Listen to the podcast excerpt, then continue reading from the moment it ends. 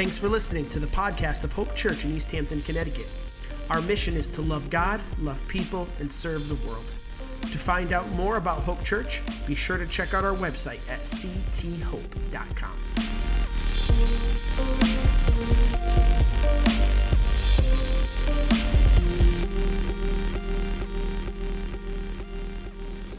This is a football. Oh, I'm so tempted. I'm so tempted. Maybe in a second. This is a football. In 1961, the Green Bay Packers had just lost the Super Bowl. Now, they did not lose the Super Bowl by much. In fact, they were winning most of the game until the fourth quarter, and they blew that lead, and they end up losing the Super Bowl. So they come to training camp the following uh, summer, and they're ready to take their team to the next level, man. We're talking about people who have been in the championship game. They're high level athletes, right? And now they're looking for that thing to put them over the edge, that just that extra something, right? And the coach, the great coach, Vince Lombardi, comes in and he, you know, comes to the players and they're expecting, you know, something different. And he just comes and says, This is a football. What he was saying was, it's time for us to clear everything out of our minds, to clear the slate, go all the way back to the beginning, and realize first our fundamentals. We got to learn how to block, we got to learn how to tackle, we're going to learn all the plays. They went back to the playbook, page one. Now, the rest of that story, and I know some of you know this story, you've probably heard this example before. They actually went on to win the Super Bowl that 1962 years.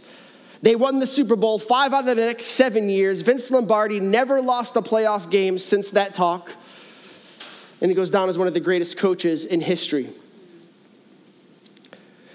Today, Hope Church, we're going back to this is a football. Who wants it?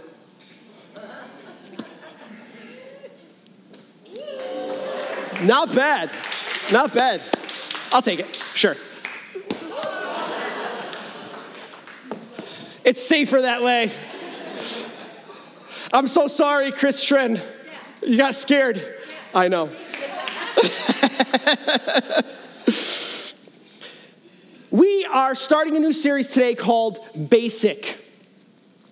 And I pulled the dictionary definition out for this one basic, forming an essential foundation or starting point. Fundamental, the essential facts or principles of a subject or skill.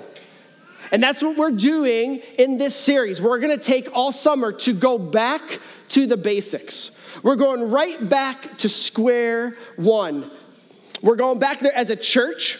We're going to answer some questions, the basic things that we believe as a church, but more importantly, you should know this by now. For me, this is not about Hope Church. This is about all of you individually figuring out where you're at in its most basic form. And so today we're going to start with the question what does it mean to be a Christian?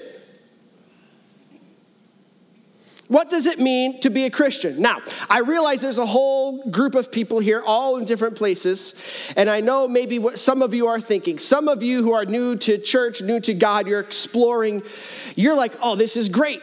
We get to see exactly how Tom's gonna define, how Hope Church might define what being a Christian is. I'm excited. I can't wait for this. Again, whether I agree or disagree, that's okay. I'm excited to hear that. Awesome. That's why we're doing this series. There's another group of people in this room who would say, Yep, I'm a Christian.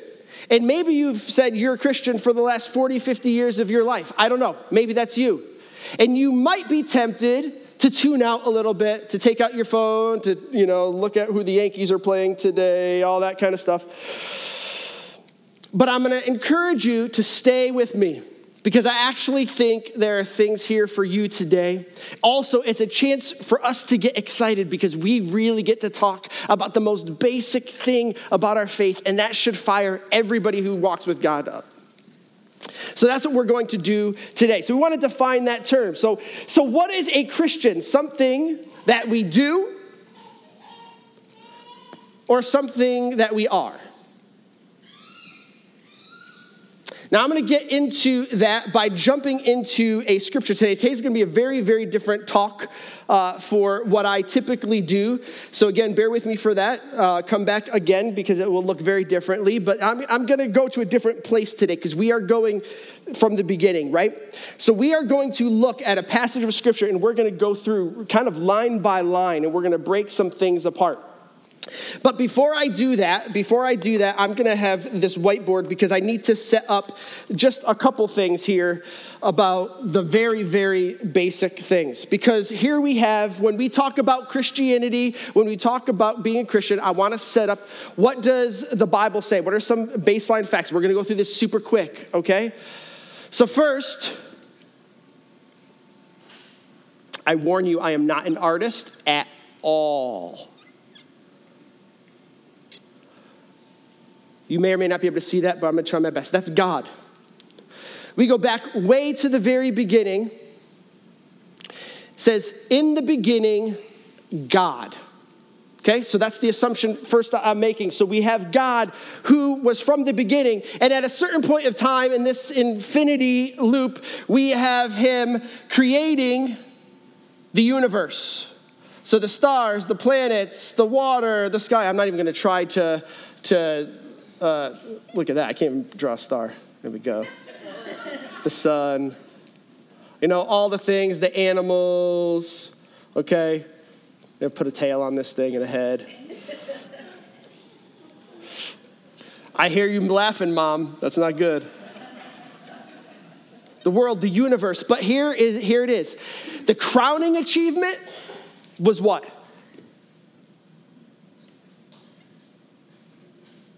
Humans.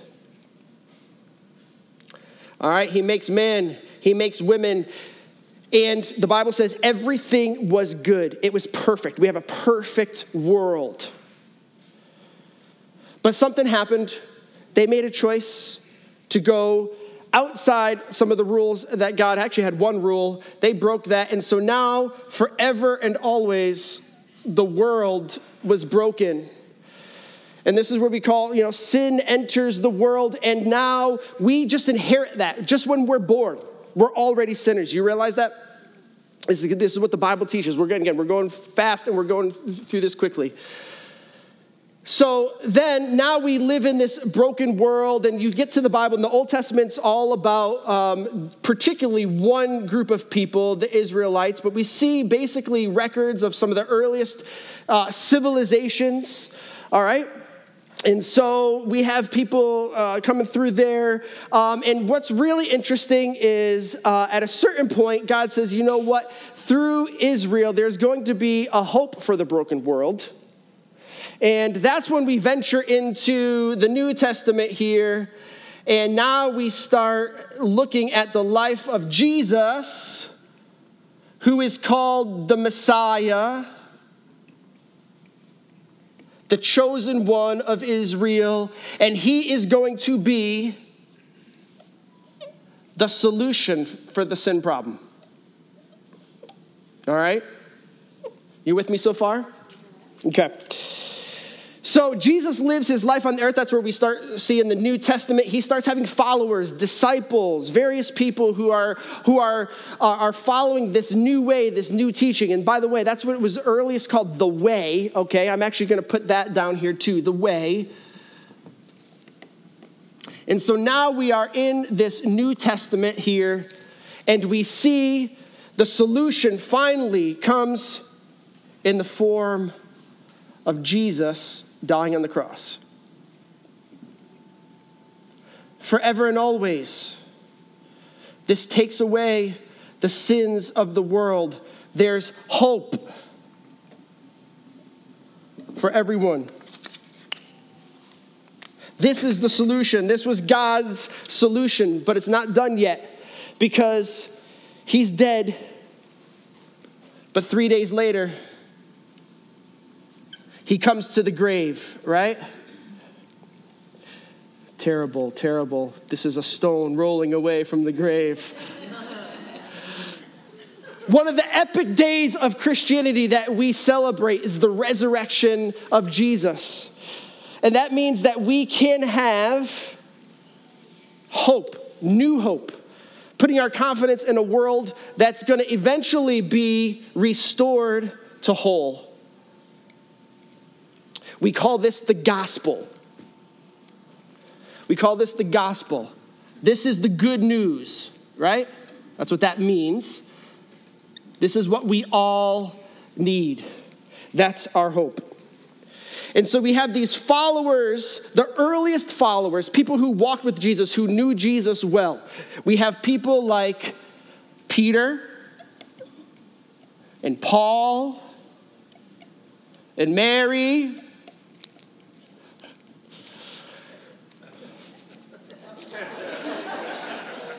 I'm also not a good jokester, no.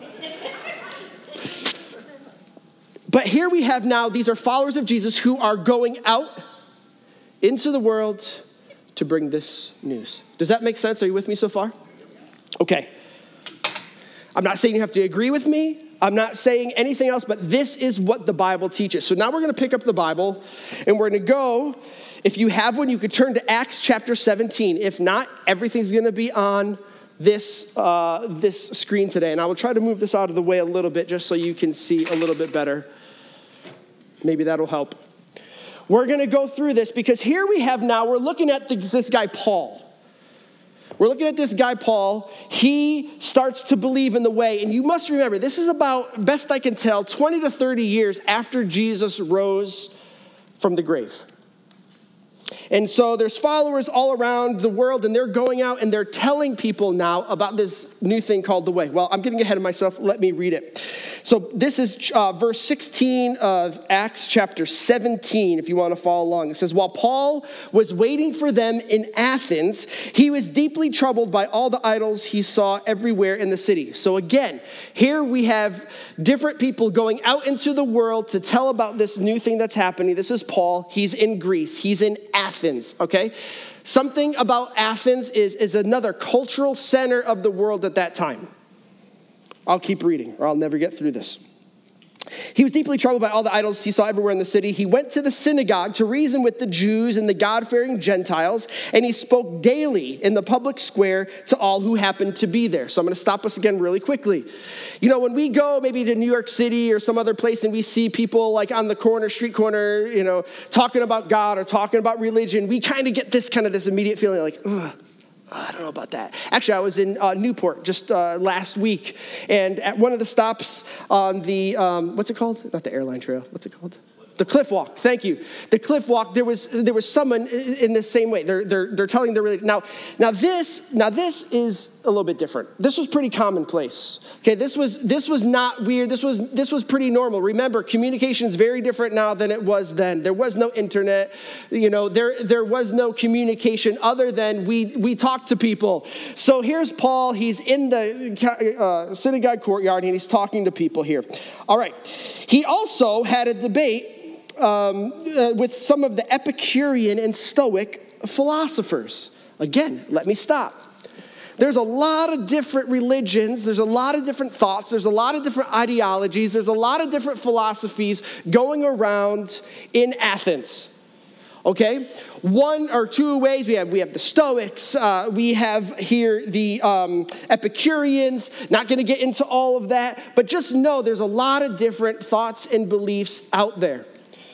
All right, so this is his thing, and they have all these gods set up, and they have all these temples to these gods, and they have all these monuments to these gods. We'll get to that in a second. And so he says, when he told them about Jesus and his resurrection, they said, What is this babbler trying to say with these strange ideas he's picked up? This was brand new for them. Others said, He seems to be preaching about some foreign gods. Now, again, gods, this was, this was not unusual. They lived in a culture that had that was polytheistic, tons of gods. They worshiped tons of different gods, okay? And so then they took him to the high council of the city. They're like, "We want to talk more here. Come tell us about this new teaching." Notice new. right? The gospel, this new way, is starting to be spread throughout the world. This is new, they had never heard it. You're saying some rather, rather strange things, and we want to know what it's all about. So then there's this little parenthetical phrase. It should be explained that the Athenians, as well as all the foreigners in Athens, seem to spend all their time discussing the latest ideas. Again, a very educated, a very curious crowd, a very religious crowd. I find it fascinating. Do you see why I'm going back to this story? Because we're, start, we're starting right from the beginning. This is brand new. So the idea is if what we're going to find out is what it means to be a Christian, we're going to see what Paul says from the very beginning. All right, number 22. So Paul, standing before the council, addressed them as follows Men of Athens, I notice that you are very religious in every way. I was walking along and I saw the many shrines, and one of your altars had this inscription on it. So again, he's looking, he's looking at all the different gods in this city that people worship, and he comes upon this one that says, To an unknown God. This God whom you worship without knowing is the one I'm telling you about. I love this. So they have all these different gods set up. They may be all different names of these gods. Again, they bring them sacrifices. They, they do whatever they did when they worship these gods, whether it was money they brought or jewels, or even sometimes in really pagan societies, they, they sacrificed humans. But I like how Andy Stanley says this there's this just in case God. Just in case we're missing one, we have an altar set up to the one who's unknown. Just in case we miss something. And Paul comes in and he goes, Oh, I got that one. I'm going to tell you about that one, the one you're missing. All right, let me, let me keep going. He's the God who made the world and everything in it. And since he's the Lord of heaven and earth, he doesn't live in man made temples, and human hands can't serve his needs, for he has no needs. He himself gives life, note this, and breath to everything and satisfies every need. Now, I'm struck by this. I'm struck by this phrase. Because people, and honestly, us even in our culture, we believe we have this idea that we need to take this and offer this thing to God. We need to give to God. And Paul flipped that right around. He says, Oh, this guy? Oh, he's the one who gives. See what I'm saying? Find it fascinating. From one man, he created all the nations throughout the whole earth. He decided beforehand when they should rise and fall, and he determined their boundaries. So now he's setting up this God who's in charge of everything the world, and all that is in it. He decided, He created, and He determines, is all powerful. He's all knowing. It's fascinating. He goes on and he explains his purpose was for the nations to seek after God and perhaps feel their way towards him and find him. I like that. Though he's not far from any one of us. So it's interesting, you know, we, he's right there, he's available, he's saying. He's not really far, he's closer than you think. For in him we live and we move and we exist, as some of your prophets, your own poets have said. We're his offspring.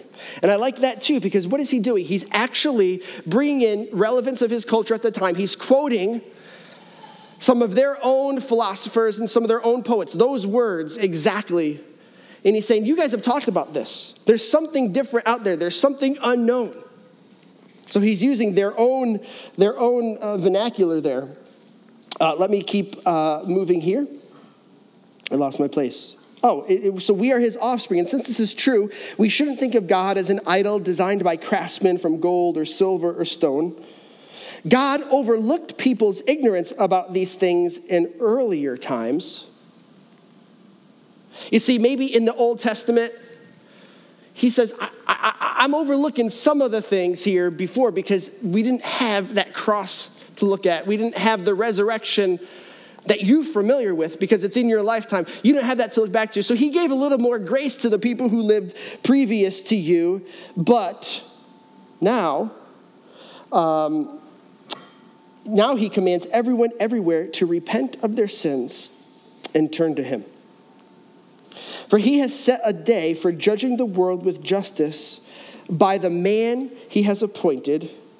That's Jesus. And he proved to everyone who this is by raising him from the dead. Paul goes back to this event,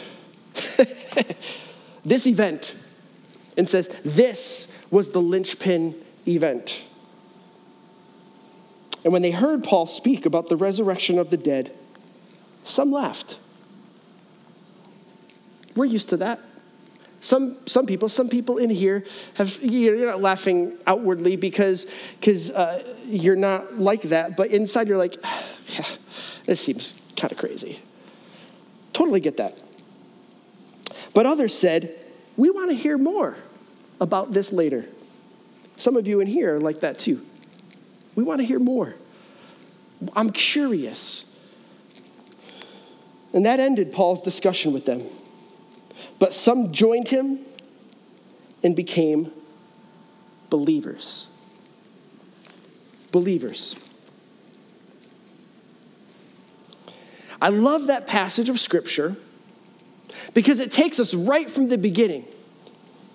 People who lived and walked with Jesus, who followed the way right from the beginning. Listen, remember this. There is no Bible at that time. Do you realize that? So here we have someone who's writing down, let's call it a journal of the things, because they were so, they knew something was up. They knew there was something significant happening, and they started writing this down. Later, they would be pulled together to form the Bible. But here he says, This is what you know. This is what you've heard about your parents talk about, or your brother. Maybe he was there, or your sister. And he goes through and he says, This is what it means to be a Christian. And I'm going to give it to you. I'm going to give it to you right now. And if we can't get more basic than this, we're going to call it, and some of you have heard of this A, B, and C. Okay? This is what it means in its most basic form. What does it mean to be a Christian? Number one, admit you need help.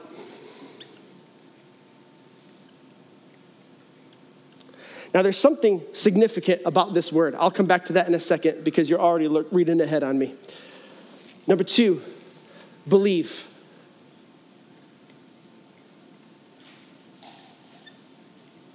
We're believing that Jesus actually is the solution that he says he was, that he is the way and the truth and the life, right? And then there's a third thing, and I think this is critical, and we'll talk about all these things. Now we're committing to Jesus as the Lord of our life. We're committing to something ongoing. So, first, we admit. We got to get past that part first. Second, we believe. And third, um, we commit. So, in its most basic form, a Christian is one who follows Jesus. Now, I'm going to tell you an interesting fact. The word Christian, anybody know how many times it's used in the Bible? Anybody want to take a guess? It's somewhere between, I heard six and I heard zero. It's somewhere right between there. Three times the word Christian is used in the Bible. Three. You know what word is used 269 times in regards to following Jesus? It's this word disciple. Disciple. That might be the better term for what we're talking about. We're talking about one who commits a lifestyle of trust in Jesus. So, a Christian is not just about what you do, it is about who you are it's a relationship you enter. I, I, I can't explain this enough. relationship is critical. These are people who walked with Jesus. And part of that is our walking with Jesus makes us a Christian. We can't just say, yeah, that's me, and then we go and do our own thing. No, we have to commit to following. A, B, and C. And you might be saying right now, ah, Tom, But you don't understand. This, is, this can't be for me. I've done way too many bad things. You just don't understand. I have this thing and there, I can't get past it.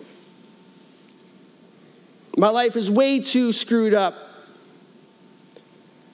How can salvation be for me? And I'm here to say it is for you. And there are no boundaries. Listen to what Paul says later on. He's now in a different part of the world. He's uh, talking to this group of, of believers, and he writes this down in Romans chapter 10. And he says this If you openly declare that Jesus is Lord and believe in your heart, again, we have it there, that God raised him from the dead, you will be saved. For it's by believing in your heart that you are made right with God. And it's by openly declaring your faith that you are saved. As the scriptures tell us, anyone who trusts him. It doesn't say some people, it doesn't mean the slightly better people. It says anyone who trusts him will never be disgraced. God's never going to turn his nose up at you. Jews and Gentiles, he's, so he's going on. All people are the same in this respect. They have the same Lord who gives generously to all who call on him. For everyone who calls on the name of the Lord shall be saved. There is hope, there is relationship available to you. Now you say, so what does it mean then when we admit and when we believe and when we commit, then what does that mean for me as a Christian? What does that, what does that do? And here are some things I think you're going to get excited about because I do. We just sang about number one, you are now a child of God. You are now a child of God. You are His. You know, and I know, again, I, he, family is family, right? You're always a child. Whether your child has gone off or done their own thing, whatever, they are always children. And we said, he says, you have a new family. You have something, you have a, you have a, a system now in place. Number two, your sins are gone forever. In other words, this is something I used to struggle with when I was a kid. You know, if I screwed up, I'd be like, oh man, now I have to do this whole thing again. I gotta admit, I gotta believe, I, I gotta get resaved or whatever. No, no. The Bible's clear that once we do this, our sins are taken away forever. They're forgiven forever. Now, that should still encourage us. We should still be doing the right thing as best as we know how. But that is gone. We are, they are gone forever. In fact, there's a scripture that says, He removed your sin. All the thing that's weighing you down, all that guilt, all that stuff you have, as far as the east is from the west. Again, that's this other infinity reference here. You can't get that back. Number three, forgiveness is permanent, always and forever. Number four, you have a hope in a future. Our world needs hope. Way back a long time ago, I talked about this before. That's why we named this church Hope Church. If there's something that people need, it is hope. Some of you are feeling hopeless right now. There's a quote I read this week by a pastor named Mark Clark. He says, That's the beautiful thing about Jesus. If the things that you trust in get taken away or destroyed, you can still wake up in the morning. See, here's the, here's the truth. Here, here's the truth. We're all religious in some way, whether you call yourself a Christian or not. You're all trying to do certain things that you believe are going to make you a better person or going to get you something. Right? We all are putting our faith in something. With Jesus, all those things could be gone and we still have him because he's in our heart. It's something deep, something meaningful. Next, you can talk to God anytime. We have this instant access to the Almighty God of the universe. We can talk to Him anytime. And finally, the Holy Spirit comes as our helper. We have God inside us as we live our life each and every day. That's why He gives us the Holy Spirit. We talked about this a few months ago. He seals us. That means we're His forever. We can't get, we can't get rid of it. He gives us hope in the future, He gives us comfort. And so, as I wrap up, I want to talk just about a couple things. I want to talk about a couple holdups. And you might wonder again, why are we talking about this? It seems like you've talked about it, and Carrie, we've talked about it a lot this year. We're going right back. What? And it's because we're just burdened for our world. We need to be looking out and say, what are people wrestling with?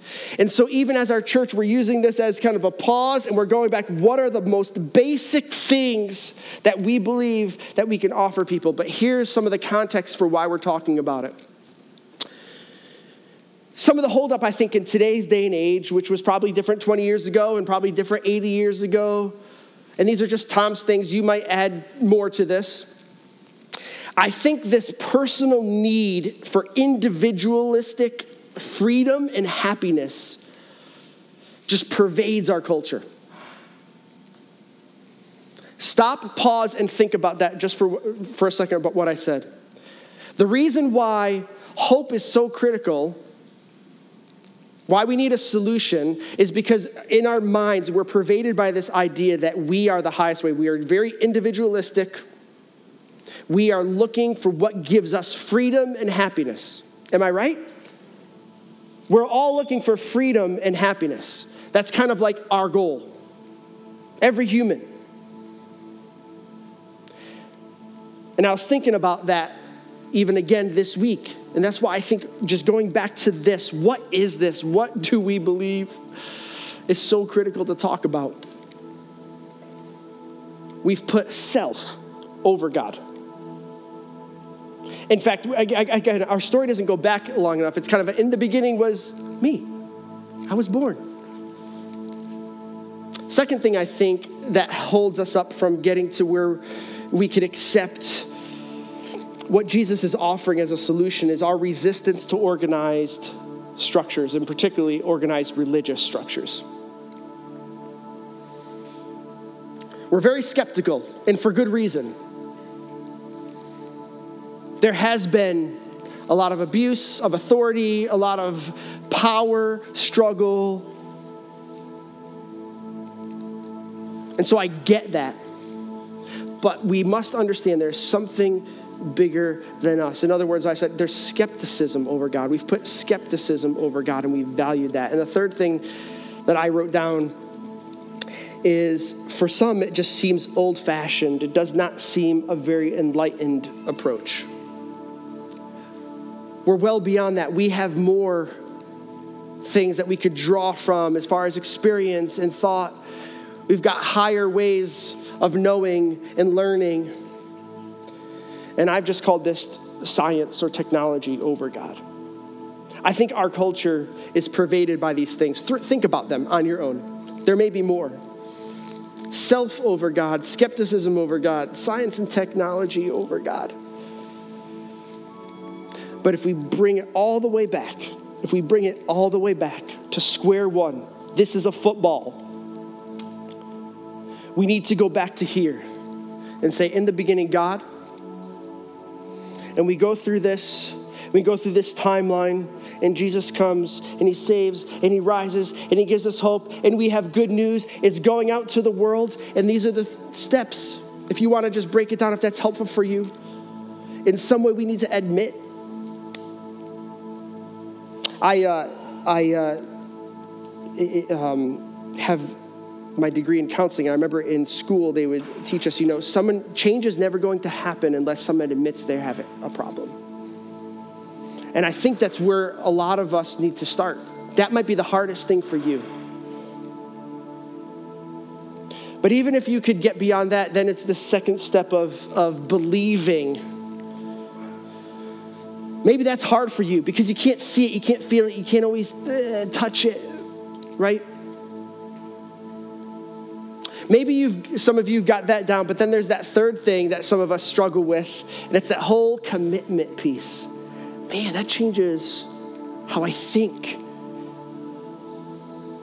and the things that I do when I let Jesus say, you know, your Lord, you have control. So, what's the holdup for you? As I wrap this up, I want you to know that you are loved and that God is for you and not against you. And I believe that there is a hope in a future that we can have for eternity, not just for a day, not just for a week, but for eternity.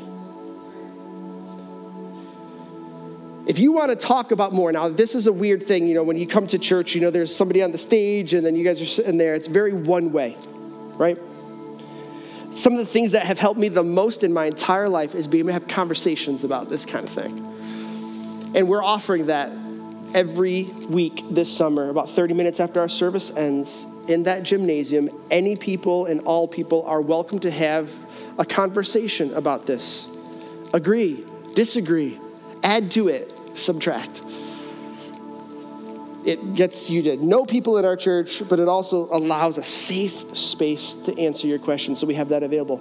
Second thing I'll say out in the lobby today, I have a book that if you would like to know more, if you want next steps, I think that's what it's called. I think it's called Next Steps. You go out there and you hand take one. Now just take one, please, so that other people can get it too and then pass it along. But that might help you. That might help you get to that next step in your mind and in your heart. I'm going to have everybody kind of just uh, bow their heads in prayer with me. I'm going to stay in this moment.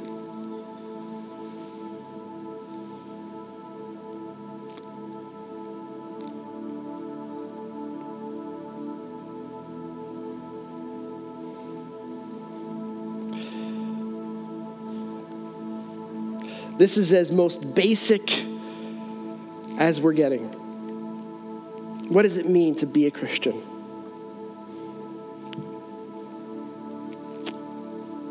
Some of you have been able to receive that, others of you still working on that. that's okay.